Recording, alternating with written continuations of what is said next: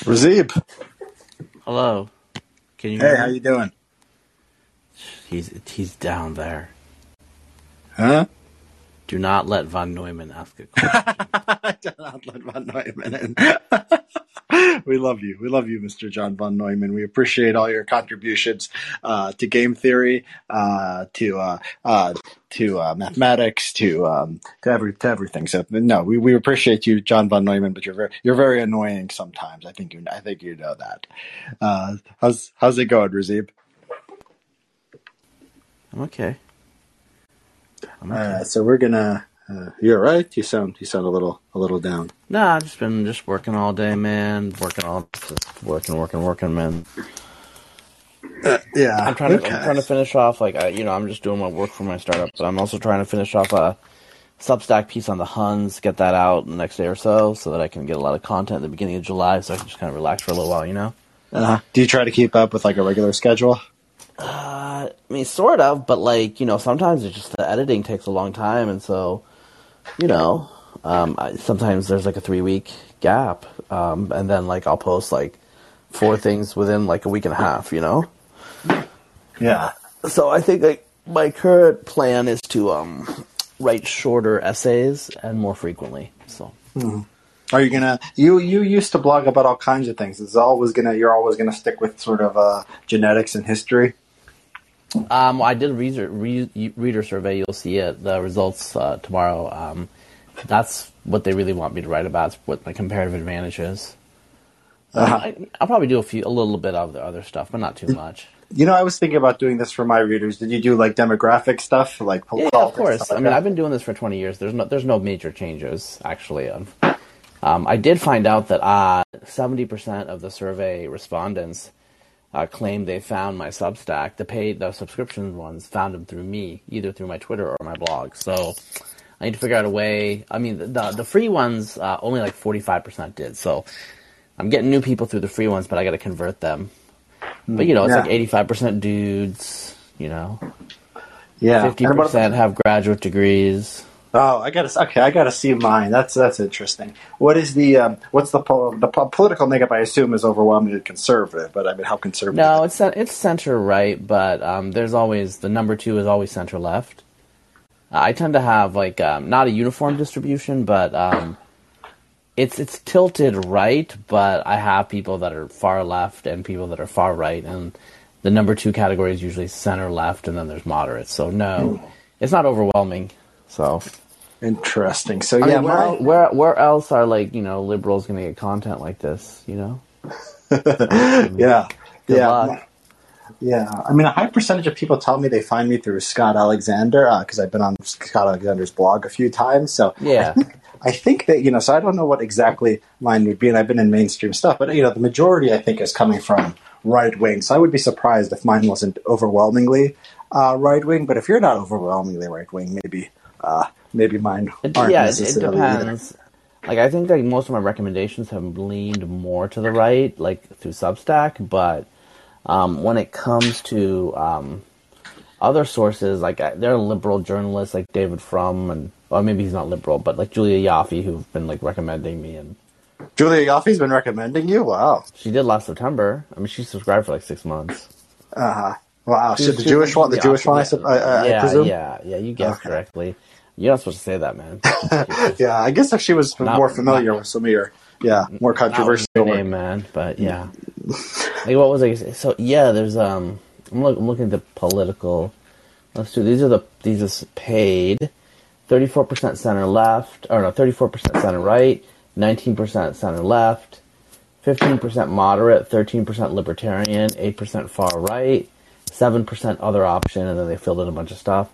3% far left and 1% anarchist. Mm. So you have about total all the right wing ones are about 50 or something like that. Yeah, if it's libertarian, if you include libertarian, how many was libertarian? 13%. Oh, okay. Well, yeah, that'll get you to about 60, right? For yeah, it's about 60-40. Yeah, and I do socially liberal and economic breakdown. It tilts a little bit social liberal, but considerably more economically conservative, and that's tends to be more libertarians in there, and so that skews that. Yeah. Okay. Yeah. Now that you got this data, I need to get my own to do a comparison. You know what the coolest thing was? Scott Alexander had a thing where he just asked his readers to rate like a bunch of different things, and then you can like look at the ranking of how they rated them. So it would be like just everything in the world, like gay marriage, like 1 through 5, like Adolf Hitler, like Alex Jones, Kevin McCarthy. I think there are racial differences in intelligence, which ranked like the third highest thing among Scott Alexander readers, believe it or not. And so he just does this for like everything, and you can see how they rank everything in the universe from like, 50 to 100 things. Yeah, his surveys are pretty weird. They're pretty exhaustive, maybe. Yeah, so I'm going to do that. I bet I have some very interesting. Because I wrote that piece, Liberals Read, Conservatives Watch TV. So to have, I think if you did like the readers of the Wall Street Journal, it would be more liberal than you would expect, because there are just more liberals who are reading than there are conservatives, and it's the same. It's the same probably for our Substack. So. The fact that you do this, I want to. So I got 20%. I got 22% PhD holders. Yeah. 15% professional degrees. So JD, MD, DDS. What's the response rate? How many percentage of your readers filled one out? It depends, because I sent two, and I got a response rate of 30% from my paid subscribers, and a response rate of 11% from my free subscribers. Gotcha. Yeah. And my total sample size is 850. Okay. Yeah, that makes sense. So there, that you would get, more from the paid subscribers. I have 1% though who graduated just from high school. So 1%. Yeah. Okay. Cool. Do you have what about age? You got age? Yeah. I mean, it's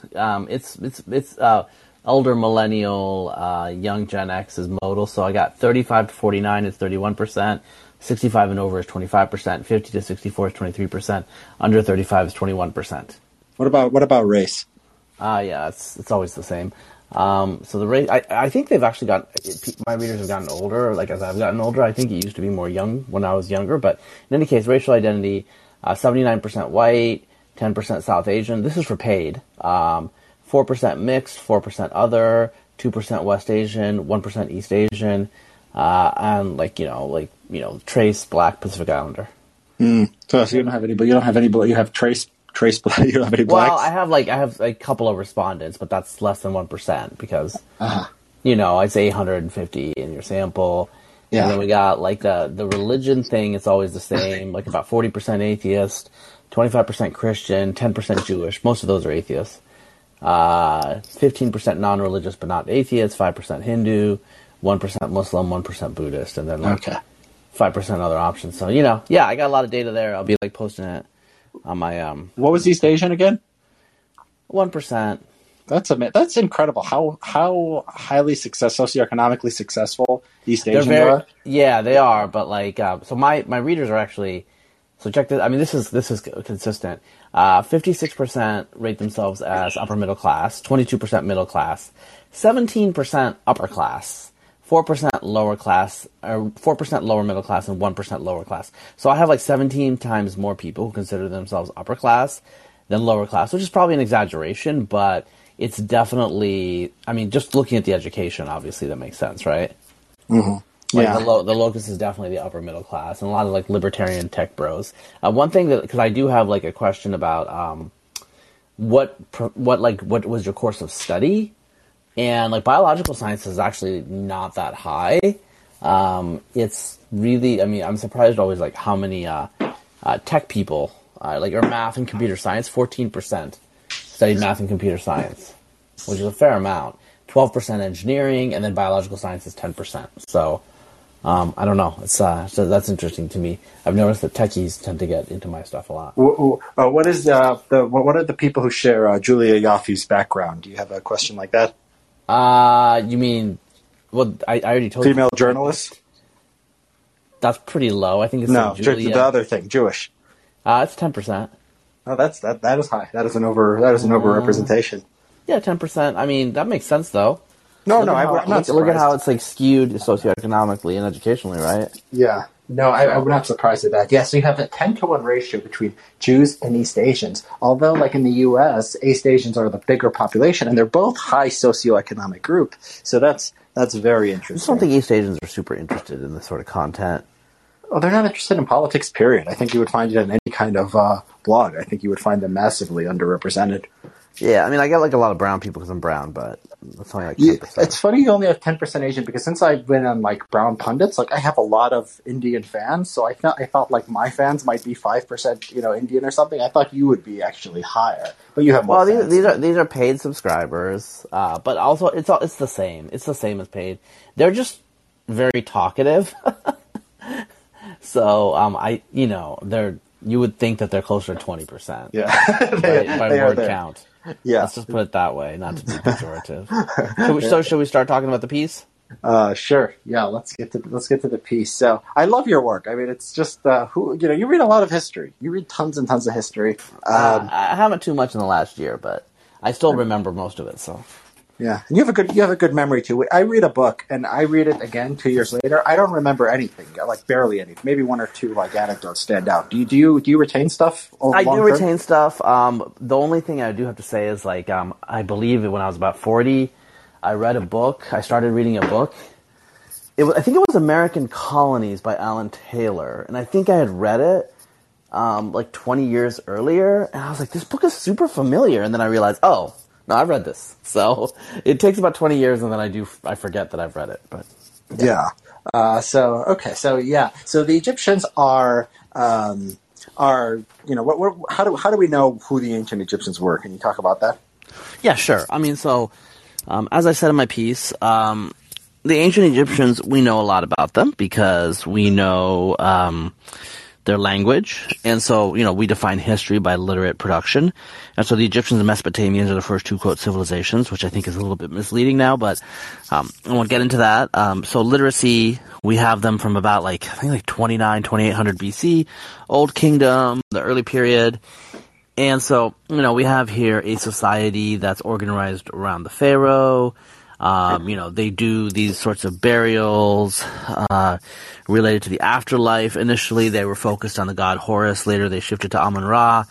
But they never totally got rid of Horus. So we know who they are partly because they maintain cultural continuity down to classical antiquity. So, there were some details that were shifted over. But, by the time you had the Rosetta Stone and Demotic Egyptian and all that stuff during the Ptolemaic period, Egyptian society had changed, and yet its core presuppositions, arguably, had kind of remained the same in terms of the temple complexes that served as civic institutions, the religious traditions. So I point out in my piece, Cleopatra was famously a relative indigenizer. In many ways, in the Ptolemies, as the last Ptolemy. She's Macedonian, Phrygian, whatever, but she was actually a patron and devotee of Isis, which is a goddess that dates to 2500 BC. So this is a cultural continuity that's pretty deep, and I didn't mention this in the piece because I would have to explain things. But there's a period between 1000 BC and 500 BC where there's multiple dynasties that are foreign, and one dynasty Nubian, and the Nubian dynasty... they actually kind of got involved in Egyptian politics because they had been culturally Egyptianized. So this is Kush and all that stuff, northern Sudan. Most of your listeners probably know that. After the Nubian dynasty was overthrown by Libyans, the daughter of the last Nubian pharaoh, and they retreated back into Kush, they weren't they just retreated back to where they came from. She stayed, and she actually negotiated with, as the head priestess of some temple institution, with the new pharaohs. And it was just, to me, it's interesting because her identification with this particular institution superseded her genealogical lineage as, basically a descendant or a legacy of the old dynasty, of the Nubian dynasty. And the Libyans respected that institutional standing, and so stylistically or stylized fact, the last pagan Egyptian temple was in Philae in the far south. They closed it down in 537 A.D. Under Justinian. He was just doing this sort of stuff all over the place. There's some argument whether really it might not have been an operating temple for 70 years before it closed, but there is some evidence that the ancestors of the Beja people were actually, the Blemis were actually patronizing the temple. So, it persists into late antiquity, almost until the rise of Islam. this ancient Egyptian religion. And then what else we know about the Egyptians? We obviously know their language, because we still have their language. That's the Coptic language, which is still preserved in Coptic liturgy. Coptic disappears as a written language in the 1200s AD, as a spoken language probably somewhere in the 1800s. So, 1700s, 1800s, something like that, in some villages in the Nile, just like Aramaic has persisted down to the present in some villages in Syria. So we know a lot about the Egyptians, partly because, hieroglyphs and their bas-reliefs and their obelisks, their monuments, in the inscriptions, the representations, and then also the Greeks. If we didn't have any of this material remains, the Hebrews and the Greeks would have told us a lot about the Egyptians. Right. So they were influential in both these groups. And both of these groups are influential in Western civilization in general. So Egypt has been just a big deal for a long time. I mean, there's weird things like, I think Egyptian mummies were like some sort of quack cure in the 19th century. So we did lose a lot of those samples, So it's been part of our culture for a long time. And it's been such a big part of our culture that, in the 19th century, when theories of, Nordic supremacy were dominant, the theory was that we Egyptians had to be Nordic people that went to Africa, and brought civilization. And as a counter-reaction in the early 20th century, you have, people like Marcus Garvey, these, kind of like proto-Afrocentrists, and, I think Diop is the big one who had a lot of influence in the 20th century, and they redepicted Egypt as, a black African civilization, and the Afrocentrists have kind of claimed Egypt because, once you claim Egypt, then you're like, oh, okay, it's almost the oldest civilization, so it's a big deal.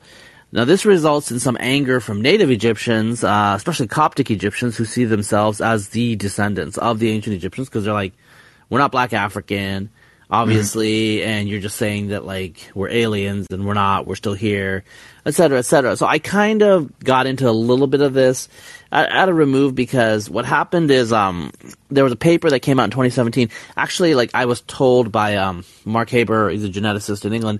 He has an Egyptian woman from the 500s that was buried in Lebanon that he sequenced, and she matches these samples that I'm going to talk about, but I had forgotten about that when I wrote the piece. But so basically what they did is they got 90 samples from 90 mummies that date to kind of the Roman period. Actually, some of them are actually medieval, so they're not mummies; they're just burials. But they're from the, early medieval, all the way back to about 1380 BC. So that's the height of the New Kingdom. So that's 90 sample, or more than 90 samples. Then they got 90 samples that got mitochondrial DNA out. And mitochondrial DNA is a maternal lineage, from mitochondrial Eve. It's passed from mother to daughter to mother to daughter to mother to daughter. Okay, so we got that. Mm-hmm. Looking at the nuclear DNA was much harder, because nuclear DNA is not nearly as copious as mitochondrial DNA, so they had 18,000 times more reads out of mitochondrial DNA than nuclear DNA. So out of the 90 samples, only 3 passed their quality control thresholds, which really they probably could have been a little less generous, or a little bit more generous with the quality control, but whatever. These are 3 good samples. The samples had 100 to 500,000 SNPs, maybe more than 500,000, so that's single nucleotide polymorphisms, that's markers. 23andMe has a 660,000 or so, I think. SNP array, Ancestry has 700,000. I mean, that's a really good number of SNPs. It's a really good number of genetic variants to do analyses on. So some people are complaining, okay, well, it's only 3 samples. And so just so you know, the samples are from about 2 from 800 BC. So that's the late period. And then 1 from the late Ptolemaic period, almost the Roman period, right? So maybe around 0 AD or 30 AD or 30 BC. So these are relatively late, but their whole genome analyses, and what they show is basically they're Middle Eastern. Okay, they're Middle Eastern people, and when you look at the mitochondrial DNA, you notice a pattern where most of the mitochondrial lineages are what you would expect from that part of the Near East in the ancient period. And then in modern Egypt, about 20% are sub-Saharan African. So this is, for the mitochondrial nerds out there, it'll be haplogroup L. L is rooted in Africa, south of Sahara. It's not very common outside unless it has some African connection, recent African connection. And in ancient Egypt, it's closer to 1 to 5%, really close to 1%.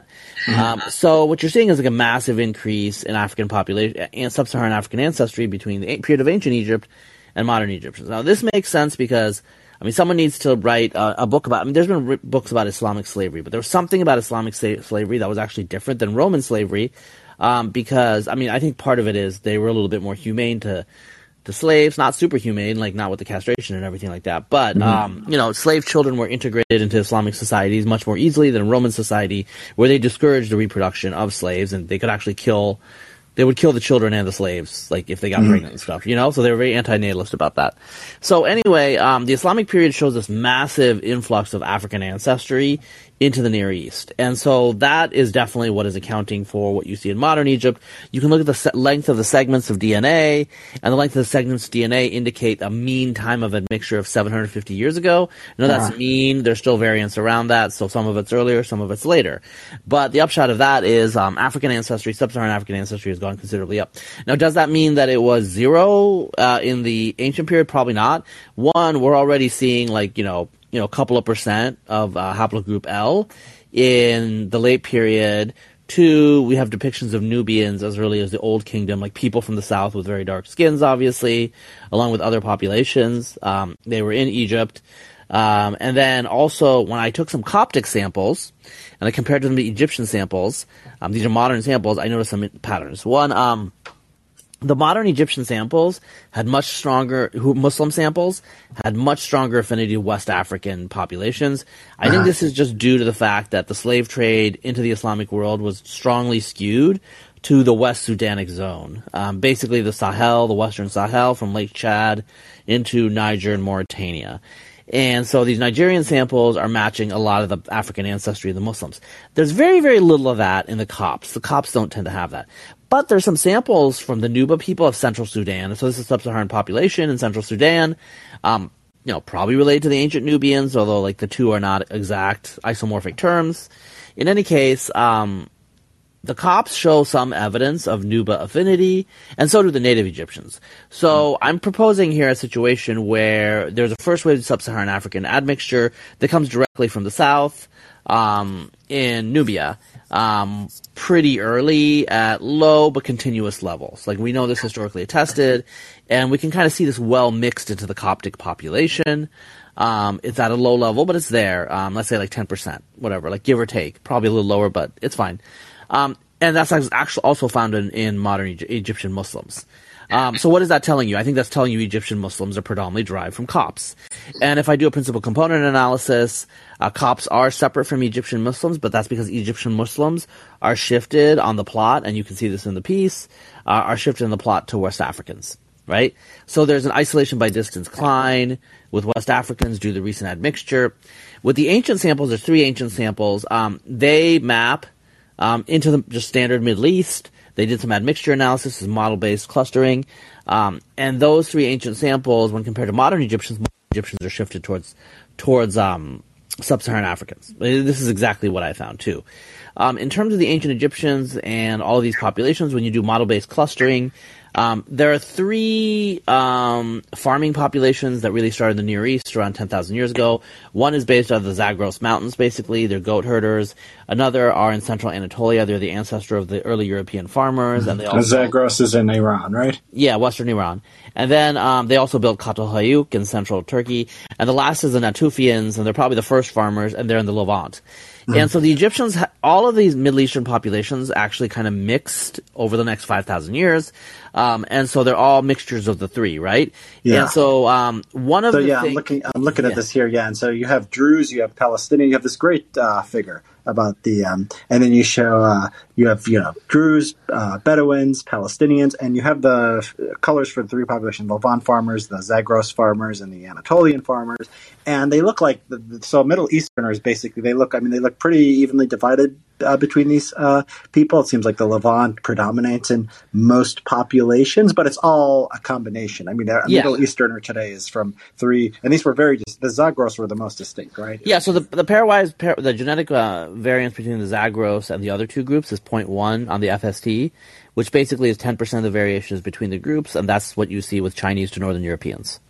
Okay, so Zagros is like a completely different, different race, and the Levant farmers and the Anatolia farmers are sort of the same kind of people. They're closer. So the Middle Eastern, so the Middle Eastern, a modern Middle Easterner today is the combination of something like a third of the, something like, as different from a European as a Chinese, something a third very, very different, and somewhat closer. And that's a model Middle Easterner. And before you get into Black ancestry or anything like that. Yes, exactly. And so, you still do see some subtle patterns, much more starkly or much more obviously in the ancient population. So the Egyptians tend to have less Zagros than the populations to the north and the east, which makes sense because they're further from the Zagros. If you look at modern Algerians, they have very little Zagros compared to the populations in the Fertile Crescent, right? So the different components are differentially represented in different populations. So, the Natufians highly represented the Arabian populations, right? Because they spread out into Arabia. With the Egyptians, they are three-way mixed like this. And that's what we see in these early samples. I bet you the further back you go, the less Zagros ancestry they'll have. But they probably had some Zagros. It seems like the mixture was kind of ended by it was kind of almost complete by 4000 BC or so, depending on how you estimate it. Because by the time you have written history and samples from that period, it's the Eastern stuff is all through the West and so by the way, this is unrelated to the Egyptian piece, but this great admixture is one reason why people misunderstood the relation of European ancestry to Middle Eastern people, because their Middle Eastern ancestors are Anatolian farmers that didn't have the other stuff. Okay? And so modern Middle Easterners are very different than the ones that were at the end of the Ice Age that were much more fractionated. Same thing is actually true in the Indian subcontinent, where the eastern relatives of the Zagros farmers spread into all across North India, and they're, probably the dominant ancestral component. But unlike everybody else, basically they have. There's a little bit of Anatolian. There's Anatolian ancestry even in the earliest Zagros samples that people have, but it's much lower, and that doesn't exist at all in Eastern Iran, or didn't. And so you had a situation where this Middle Eastern group that was dominant in Eastern Iran got totally mixed away in Iran itself, but it contributed a lot of the ancestry to the Indian subcontinent. So that tweaked the statistics. So the Zagros seems like, from looking at this, the most Zagros modern population is the Bedouins. Is that right? The Bedouin Bee, whatever that is? Yeah. So the Bedouin Bee are pulled out, and I don't know what they are. Or Tunisians? I don't know what the difference between. Well, they're collected in Israel. That's so these are Israeli samples, and there's two Bedouin populations there, and I've never heard anyone explain what they're collected decades ago by Kalvali Forza. So someone needs to look into it, but they're very distinct. That's why they're just called A and B, because people don't know what they are. But they're there's structure in the Middle East. But anyway, going back to the Egyptians.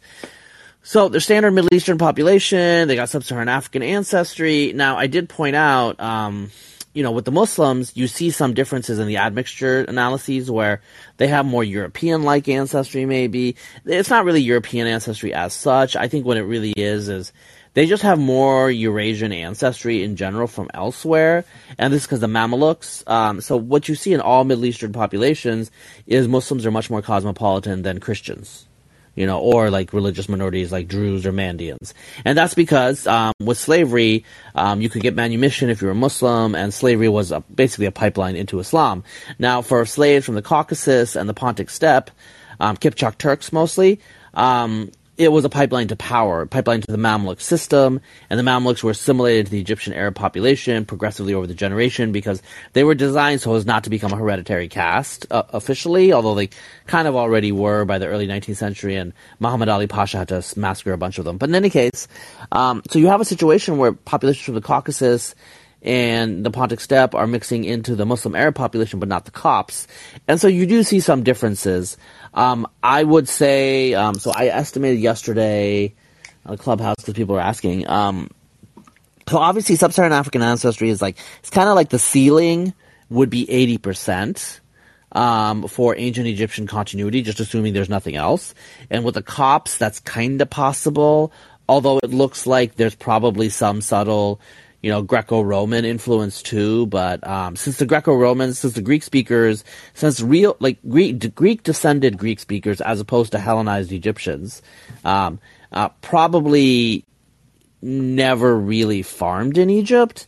And we know now from the ancient DNA that cities are massive population sinks in the ancient world, just like in a way are in the modern world, but way worse in the ancient world. Because public health transformed things 150 years ago. Well, 120 years ago now. The United States has started, and it spread elsewhere, made cities much safer. But in the antiquity, cities were just very unhealthy, and so mortality rates were high, reproductive rates were low. So populations that are concentrated in the cities just invariably disappeared. So I suspect that that's one of the reasons why the Greco-Roman, like the Jewish settler, the Jewish people that lived, Jewish and Greek people that lived in Alexandria, because Alexandria was a Jewish and a Greek city, right, during the Roman Empire. I think they didn't leave very many descendants because they lived in the city, and once that system collapsed, they were never replenished from elsewhere or from Hellenized Egyptians, which was probably what it was by the end. In any case, so the Egyptians, I think, are mostly descended from the Falalin, the peasants of the Nile Valley. Another thing that I point out is, like, you can look at the Roman era portraits, so these special portraits. I think they're like panel paintings, right? And they're preserved in Egypt in the Fayum Depression because of the climate. And you look at these people and it's just like, you know, you've seen Coptic people in particular that look like this. So it's not like you have to do like fancy genetics. It's like they just they exhibit the same type of variation. Now some of these people might be Greek, but it's quite clear that most of them, I mean a lot of them have brownish skin, so they're not Greek. I mean they're not like pure Europeans, you know? So and some of them look quite like people, like I said, that you would see walking around. And so this is indicating continuity. Now the question here then goes to, well, why are Egyptians speaking Arabic and all this stuff? And, you know, I mean, you brought up some issues, but basically, like, some linguists just claim it's like Afro-Asiatic languages can blend into each other more. I don't know.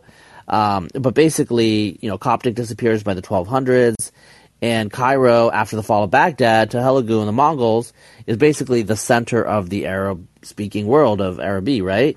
For a long time until, you know, the Saudis and whatnot discovered oil, and then, okay, things changed a little bit there, right? So you have a situation where they switched their identity from, you know, this Egyptian, even the Copts eventually became Arabs, but genetically, they're not that different. And this is the same thing that you see in the Maghreb. There's very little real Arab ancestry. There are some Arab tribes, like the Banu Halal are found in Algeria, and they're also found in Egypt, but mostly the ancestry looks like native Berbers or Amazigh, whatever you want to call them, as well as Latin speakers and Phoenician speakers that just slowly Arabicized over time.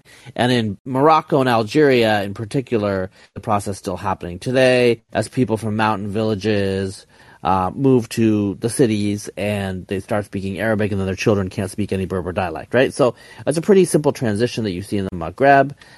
In Egypt, the estimate is that Muslim majority shows up around after 1000 AD. And then once that happens, probably, you know, that's one reason Coptic disappears in a couple of centuries, because, you know, Coptic is associated with the Christian, indigenous majority, or the, you know, erstwhile majority.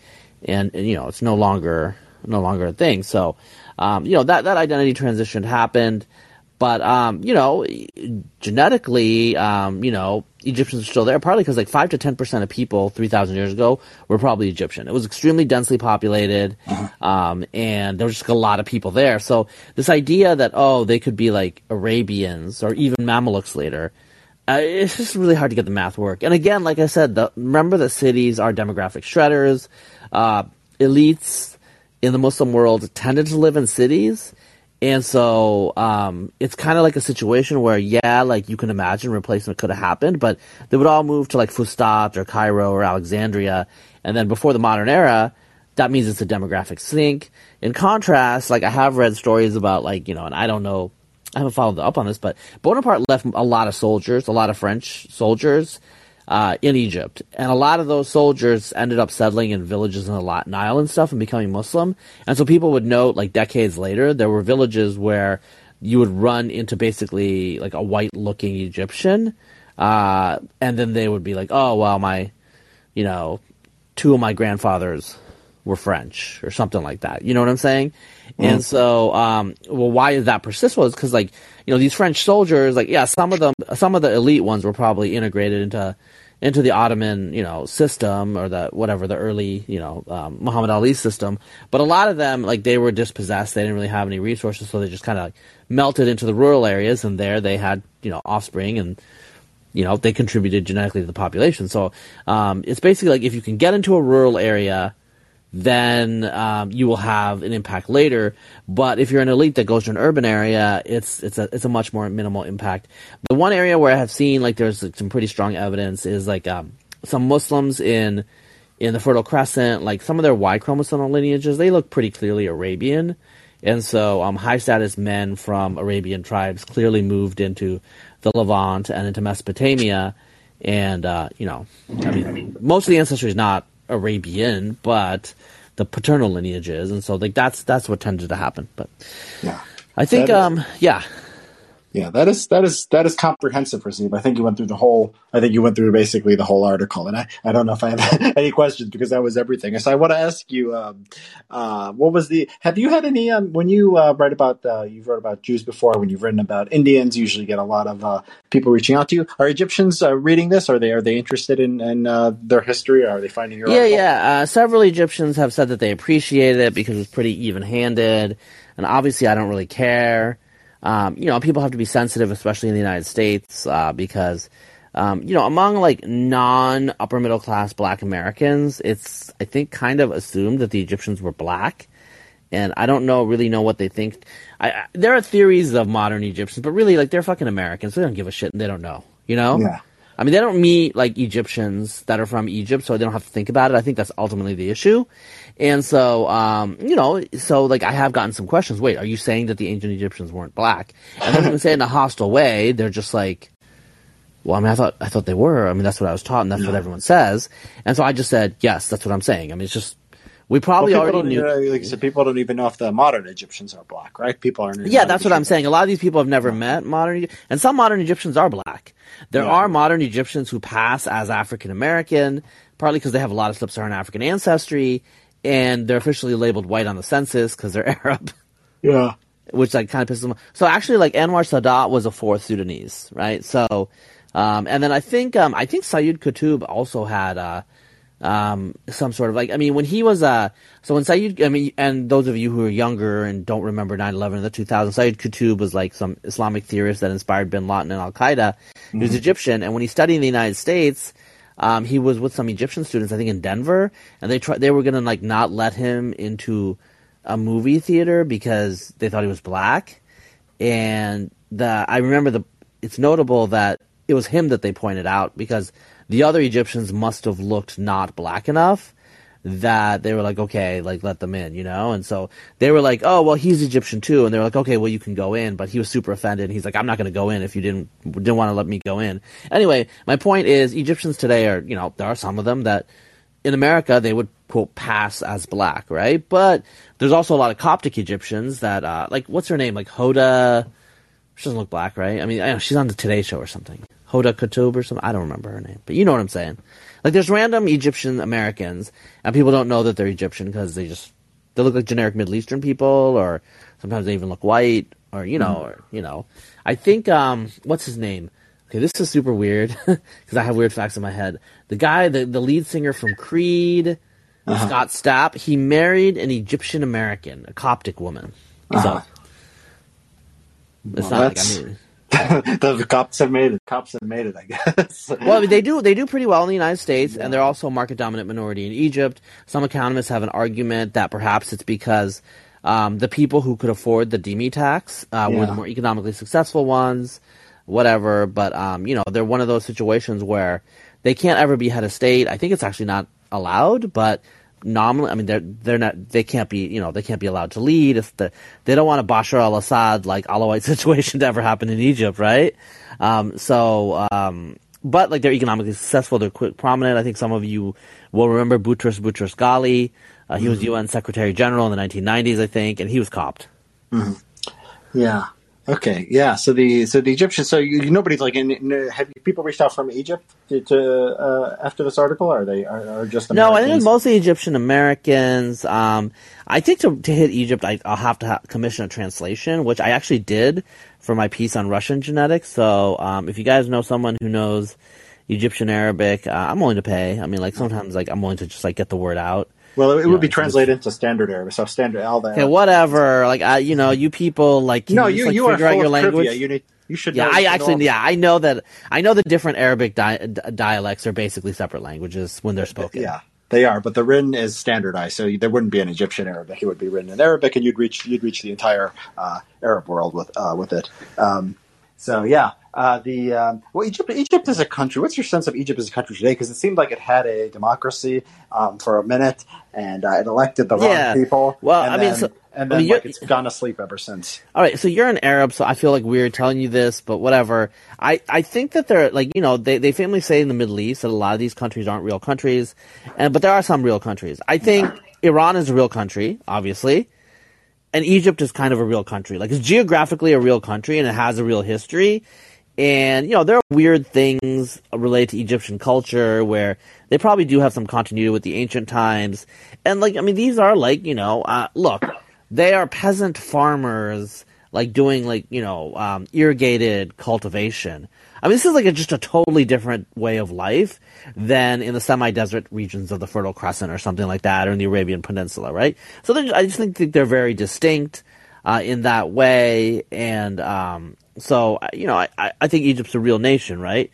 Now, from what I know and what I've read, it's it's all a state socialism dominated economy. Yeah. And obviously, in terms of a Ricardian system of land and labor, they can't be they need to shift away from agriculture because the land, you're not going to get more land and you're not going to get that much more productivity out of it. They're kind of maxed out, right? So, I think this is a situation where, I don't know. Egypt needs to make some sort of transition to some sort of labor-intensive, light manufacturing or something like that. That's what I would say. Yeah, yeah. It's apparently, from what I hear, the economy is just a complete basket case. It just has this sort of old kind of mid-20th century sort of central planning, mass subsidies. Yeah. And it's never really reformed. And you're always hearing about the bread. The bread.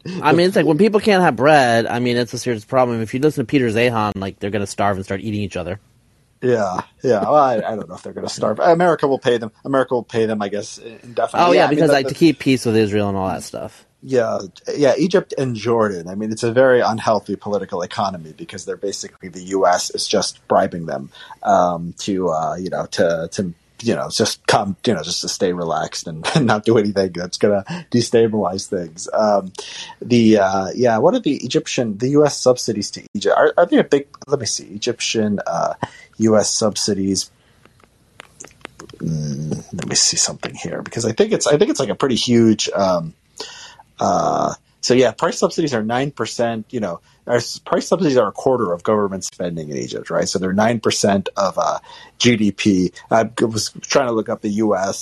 Sort of what U.S. aid, what percentage of the Egyptian budget or GDP it is. I think it's high, but I'm not actually sure on that. If somebody knows, you can jump in, and if anyone wants to comment or ask any other questions at this point, they can go ahead. Even you, Mr. Von Neumann, I'm sure you have something today to say. Okay, we have our friend here, Sherwood. Hey, Sherwood, I talked to you before. Sherwood, you got on mute. Did you ever figure out what your Y chromosome was? No, I'm not tested. Yeah, I think this is an issue where you're pleading the genetic fifth. No, I don't think I'll ever. Yeah, you're never going to test it because you know what's going to happen. What, is Sherwin afraid of something? No. Yeah, because I don't talk to brown guys that aren't R1A, and so as long as he doesn't know, Rosie was just fooling me. No, so I think some things just there's no reason to know. All right. But yeah, the question I had is what do you think? It's tangentially related to Egypt. What do you think the Coptic Church survived while the North African Church kind of disappeared? Yeah, that's a totally good point. This is kind of a BS answer, but there's a couple of issues going on here. So one, as you know, Coptic Church is Monophysite. Are you of Kerala Christian background? Yeah, that's right. That's why I'm kind of. Are you a Jacobite? Yep, that's why I'm interested. All right, so okay, this is I'm going to do a quick tangential. For the nerds here. So the Jacobite Church is Jacobus, it was a Syrian prelate or whatever. And so the Jacobite Church is one of the largest. It's I think it's about the same. Eastern Orthodox might be a little larger. So in so like Richard is from like a Melkite background, and his mom is Roman Catholic. But Richard is a Melkite. So in Palestine, in modern day Palestine, So in modern day Palestine, most of the Christians were Melkite, which meant that they were aligned with Byzantium, and they were aligned with the Diophysite theological position that Christ has two natures. Whereas most of the Christians in Egypt, in Syria, and actually Armenia, were Monophysite or Miasphysite, as they would say, which means they emphasized the divine nature of Christ, even though he was incarnated in a man. And so this was like a big theological thing. Some people, as a stat, like Hilaire Belloc does this, they say, oh, this is like Greek versus non-Greek, Asiatic and Oriental versus, but this is actually false because, the primary theorists of the Miaphysite theology were actually themselves Greek speakers, even if they were not ethnically Greek. So this is all Greek, theology in the Christian world is almost all Greek. Like if St. Augustine was a Greek, we probably wouldn't know anything about him because just wouldn't be that – the Catholics get pissed off. But like the only reason St. Augustine's a big deal is because he's Latin speaker, okay? Mm-hmm. He's a rhetorician, like, you know, not a deep thinker. Anyway, so this is all like Greek theology and it worked out. I don't think theology matters that much, honestly, but I think it happened to be that the Miasophite theology got associated with the Egyptian tradition, which, goes back to St. Anthony. It's a pretty deep tradition in the 3rd century Christianity. And they aligned themselves against the Melkites, the imperial party, which is Byzantium, right? And there were in Byzantium themselves, there were Monophysites. So the Emperor Anastasius was a Monophysite, and Theodora, and I'm using the Byzantine word. And Theodora herself, Theodoria the Great, was a Monophysite. But after she died, the Monophysites didn't really have too many supporters in the imperial capital. And, I'm not saying there were persecutions, but basically they were there was some hostility there. There's a Melkite bishop in Alexandria, and, obviously they were dominant in Palestine, but in Syria, they weren't. And so you have a situation where when the Muslims came, they didn't necessarily look probably at the Monophysites as enemies and vice versa, because there had been so much controversy between these two Christian factions in basically non-European Byzantium at that point, right? And in fact, like in Egypt and in Syria, the Monophysites were the majority. And so this results in Christianity having kind of a non-Byzantine, a non-Roman aspect to them. Now, there was something like that also in Iraq and Western Iran called the Church of the East, which is the Persian Church. They had actually a totally different theology, which emphasized they're basically the opposite of the Monophysites. They emphasize the human nature of Christ. The Church of the East, they kind of – okay, this is complicated, but I'm just going to say it because like there's no Church of the East people to get into arguments with me. They basically deny that Mary was the mother of God. Right? So they think Mary gave birth to Jesus Christ the human, but not Jesus Christ the God. And so, they emphasize the human nature.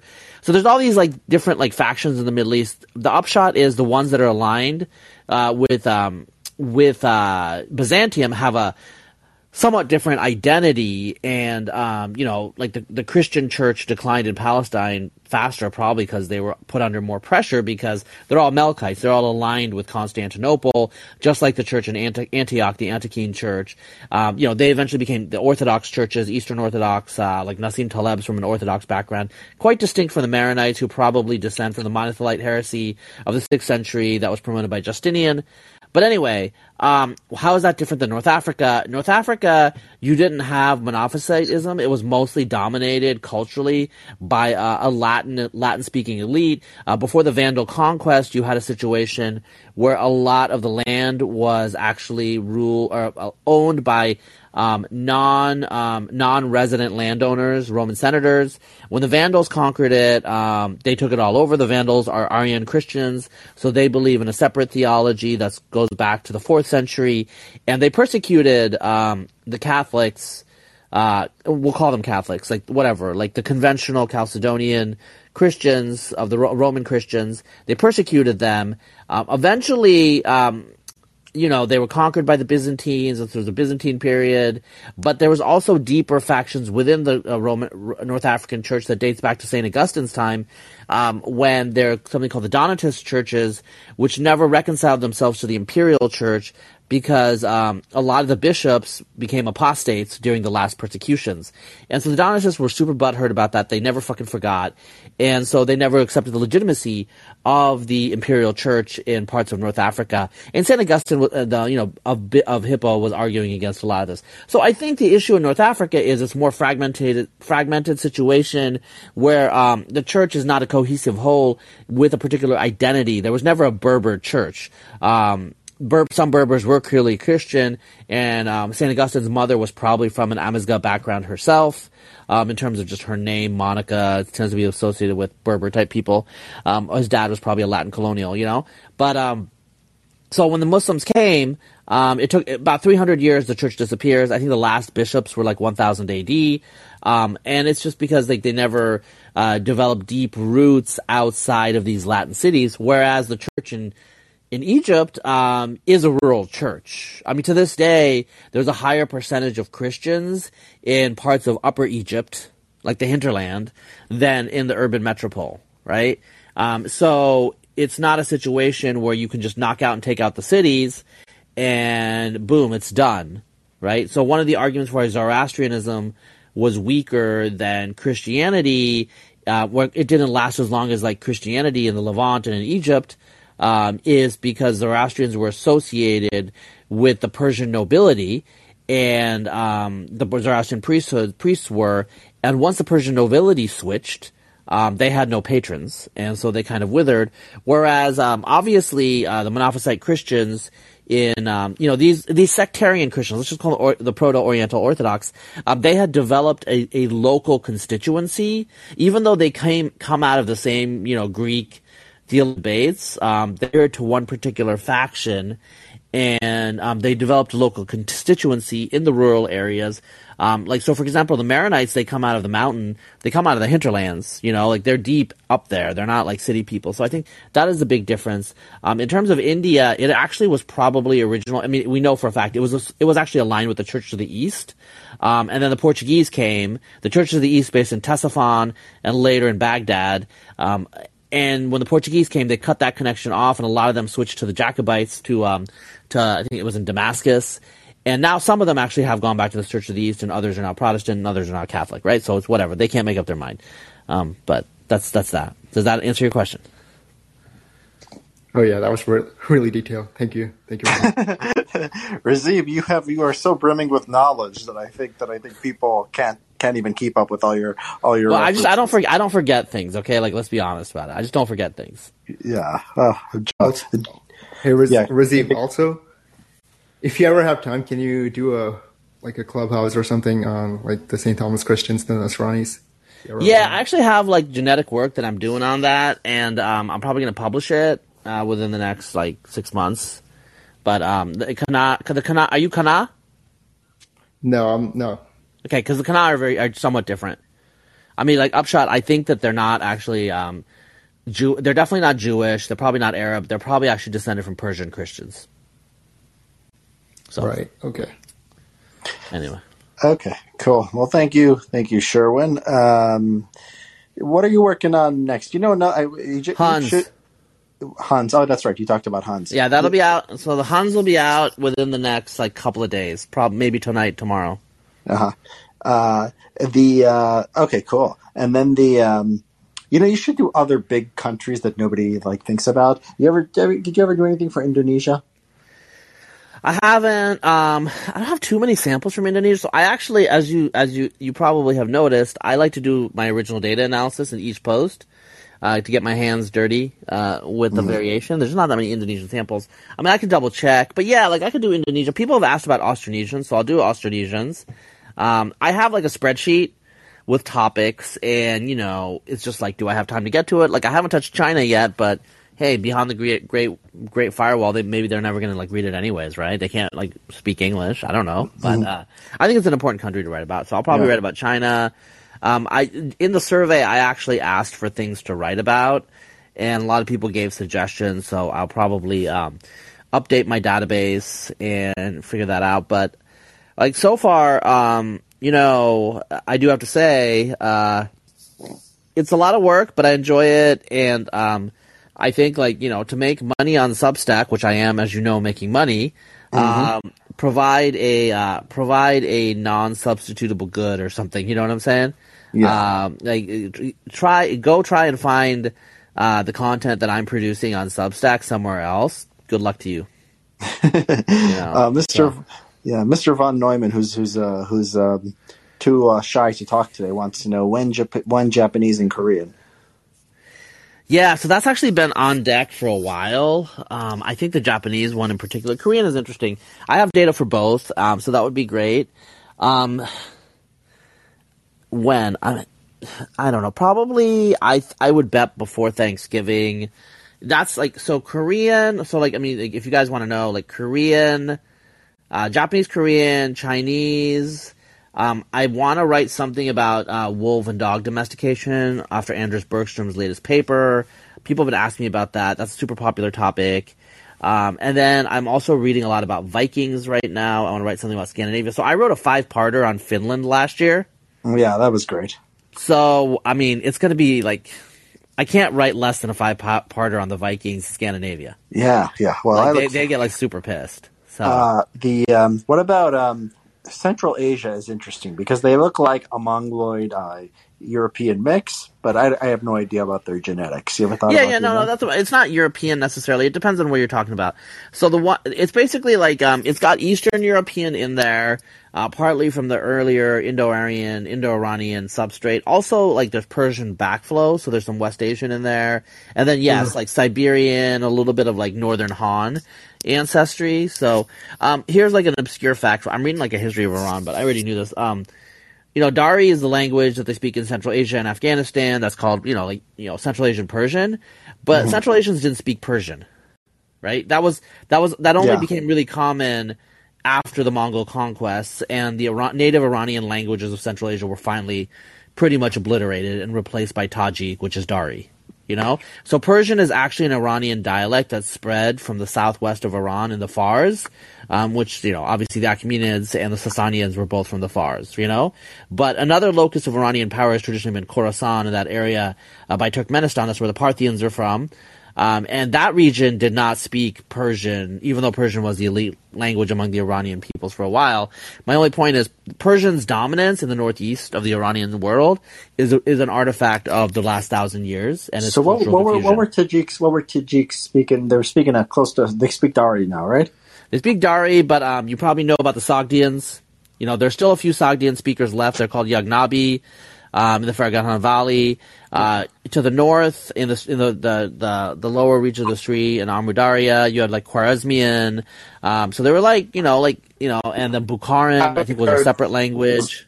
So they were always speaking Indo-European languages. They were never anything close to East Asia. Okay. No. That's an artifact. That's due to the Turkish migrations after 600 AD. What's up? What is due to the Turkish migrations is responsible for the. Originally, but people in Tajikistan, we go back as far as we go, because they're genetically what they're not overwhelmingly Persian or they're mostly Central Asian, Indo-European, and so they have a higher step fraction than Persians of Persia. The further west and south you go in Persia, the lower the step fraction is in the population, the more they're like. I see. So they have an influx of step, and they speak and so the different language. In Iran, the cline is northeast to southwest. So it's highest in Khorasan, which is on the other side. I'll tell you guys something, because I think this is I don't think I'm divulging privacy. So I was working on a forensic case. Woman was killed in a state park. I'm not going to say where, but let's say very northern part of the United States. She's a ginger. She had died recently enough they could tell the hair was a ginger, and so they do genetic analysis to try to match her into the database, and they can't find a match anywhere in the United States, which is really weird for a white American. Well, I got the DNA and I looked at it and I'm like, I think she's from Mashhad. So she's probably Eastern Iranian, no Uzbek ancestry, but way less Arab-like ancestry than someone from Esfahan or Tehran or the West, right? And so that's why they wouldn't find any match. She's probably from Tarangelis or something. Yeah. And she probably has no relatives in the United States because, like, on the map, she looks like she's from Mashhad, you know? And there are some people who are Iranian who are very fair, so she was one of them. Interesting. Okay, well, Mr. von Neumann, sorry for Are the Kurds do that be very similar to Iranians? Like, are they very much related to the ancient Zagros peoples? Yeah, I mean, so they are related to the ancient Zagros people. Like, Iranians themselves, that's a different term, right? And there's a lot more steppe ancestry there, but they are related to the Zagros people. They're not that different. They're not that different than other people in Western Iran. Last I checked, they're not that different than Arabs in Iraq, but the thing is, so the difference between Turks, Arabs, and Kurds in that region is Kurds tend not to have too much African ancestry, and Turks don't either, but Arabs do for some reason. Probably, you know, whatever. We could, like, talk about why the local history is. Yeah, but, Arabs do, yeah. Also, is the only, like, distinction between Copts and, say, Levantines is that Copts have a little bit of, like, Nubian ancestry? Is that the main difference? It's a little older than that because the largest proportion of ancient Egyptian ancestry is Natufian, so it's obviously the same original root. But if you're talking about modern Levantines, there's more steppe ancestry in the Levant. I'm talking about like Richard. Yeah, like Richard is much lighter skinned than a typical Copt, and I was asking like, what's the main cause of that? Well, go to Razib's Substack, and you can see he's got all these populations. I know. I mean, I would say, it's mostly probably like it's Nubia. It's probably the Nubian ancestry. I mean, I've seen Copts. Like, Ramez Nam is 100% Copt. Like, you guys know Ramez Nam. He's a friend of mine. And he's a brown-skinned dude. And he's Copt. But for the Copt, they're all African ancestry is all shifted toward Nubian, whereas for the Muslim... Yes, at least on my admixture plot... and it's really evenly and old, so that means it's not like... Well, because, like, they can't have slaves. They're Christians. And so they haven't had new blood, literally, into their system for 1,000 years, more than 1,000 years. But in the ancient days, obviously, they did. And so, you know, Nubians intermarried with the Coptic peoples. And, you know, Nubia is right to the south. I do want to say, like, I think, like, there's not that much more Nubian ancestry in Muslims than Copts, and like what's going on with that. And I think so Nubia was Christian. It was Christian until about like 1300, 1350. And so what Ethiopia is now, what we think of Ethiopia as like kind of a bulwark against the spread of Islam, that was Nubia for like, I mean, how many, like it's like 350 plus, 750 years. That was Nubia. Right? Or 650 years. That's Nubia. And so I think, like, because of that, because it was, like, a military power and they was culturally distinctive, they protected themselves, I think that cut off the slave trade from Nubia because Muslims in particular, they like to target, like, less organized peoples, obviously non-Muslims by definition, and so they would go slave trading into, like, the Sudanic zone. And, you know, they were doing this, like, I mean, if you read the Congo Free State or whatever under the Belgian guy, it's like there's like, you know, Tanzanian Muslim slave traders that are operating deep in the Congo in the late 19th century, early 20th century. So, they're very, even though they didn't convert the local people, they're very entrepreneurial about the trade in humans.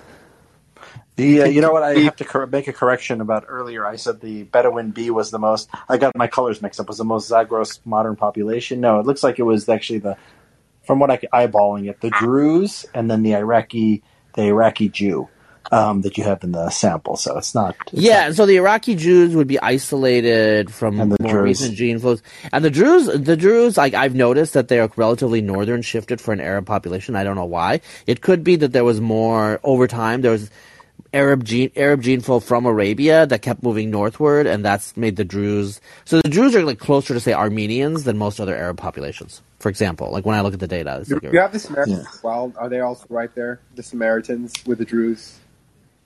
Samaritans are so fucking inbred. I don't want to like correct for that. Like, it's like they mess up the statistics. No offense.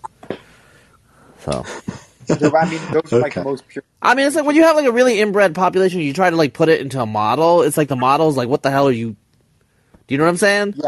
Yeah, most Jewish Arab populations are mixed, and then like the closest to pure, like the. Well, I mean, like, there are Arab populations that are quite inbred too. It's just the Samaritans are just like, oh my god! It's just like the model is like gonna crash. Well, yeah, they're like FIS, right? You can like, yeah, there's like. I mean, that's why they're marrying Russian Jews. They're marrying Russian Jews to diversify because they know that they have a problem. Anyway, yeah, all right, guys. I should probably end this unless there's any other question. Tony, what are you doing here, bro? You should be in Clubhouse. Whoa, come on, man. Colin is a fine app.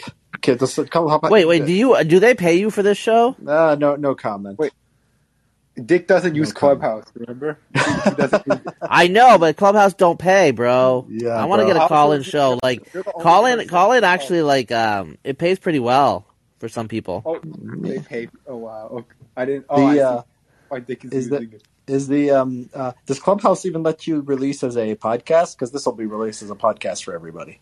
Yeah, it does. I don't like to do that. I just like the spontaneity of Clubhouse. But I should probably if I'm going to do it, I should just. I mean, I'm allowing recording now, but I don't do it because this is like a spontaneous conversation, and who knows what I'm going to say. What I said. Gotcha. Yeah, I think what Colin is doing, I think they're trying to – I think they have a different business model. I think they want everyone to sort of – they want to be like the podcast thing. So they want people to actually record and then release on podcasts, and it's like a call-in / – well, Clubhouse started out as just a place to sort of, just shoot the breeze. And maybe they added the podcast thing, but I don't think that wasn't built into the model. But, yeah, I mean, Clubhouse – I'm a call-in guy. Levantine Christians, you see a genetic difference between the Catholic and the Orthodox ones. I don't think there. I mean, there's nothing. Dick doesn't seem heterozygous in any way. All the Catholics must have been Orthodox. It's not.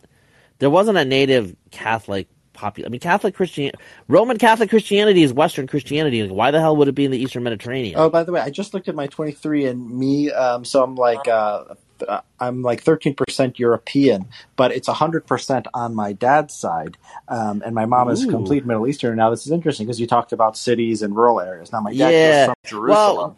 Well, my mom is rural from. Yeah, yeah. Maybe your dad's like Armenian or some shit. Or he could be Crusader. Crusader, bro.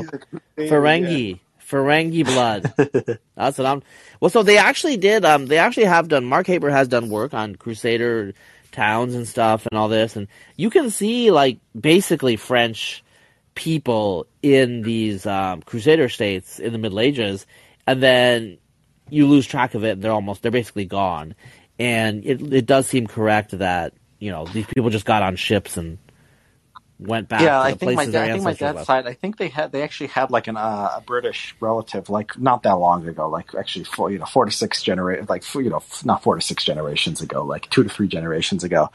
So it's even more recent than that. But my mom has green eyes. But she's a pure Middle Easterner. And my parents will not do 23andMe because they're immigrants and they're paranoid about. People having your data. It's just... Well, but aren't they retired? Yeah, so... Well, what are people going to do with the data? How are they going to use them? I don't know. They watch. They're not going to hire them for jobs when they're 82? They watch a lot of Fox News at their age. And they are very scared of... Well, maybe I need to go on Tucker and, promote genetic science. Go on Tucker and explain to them yeah, actually, Tucker, you have, yeah. So, anyway, I'm not going to say anything. Okay. I should probably go. Let's cut this short now. Okay. All right, everyone.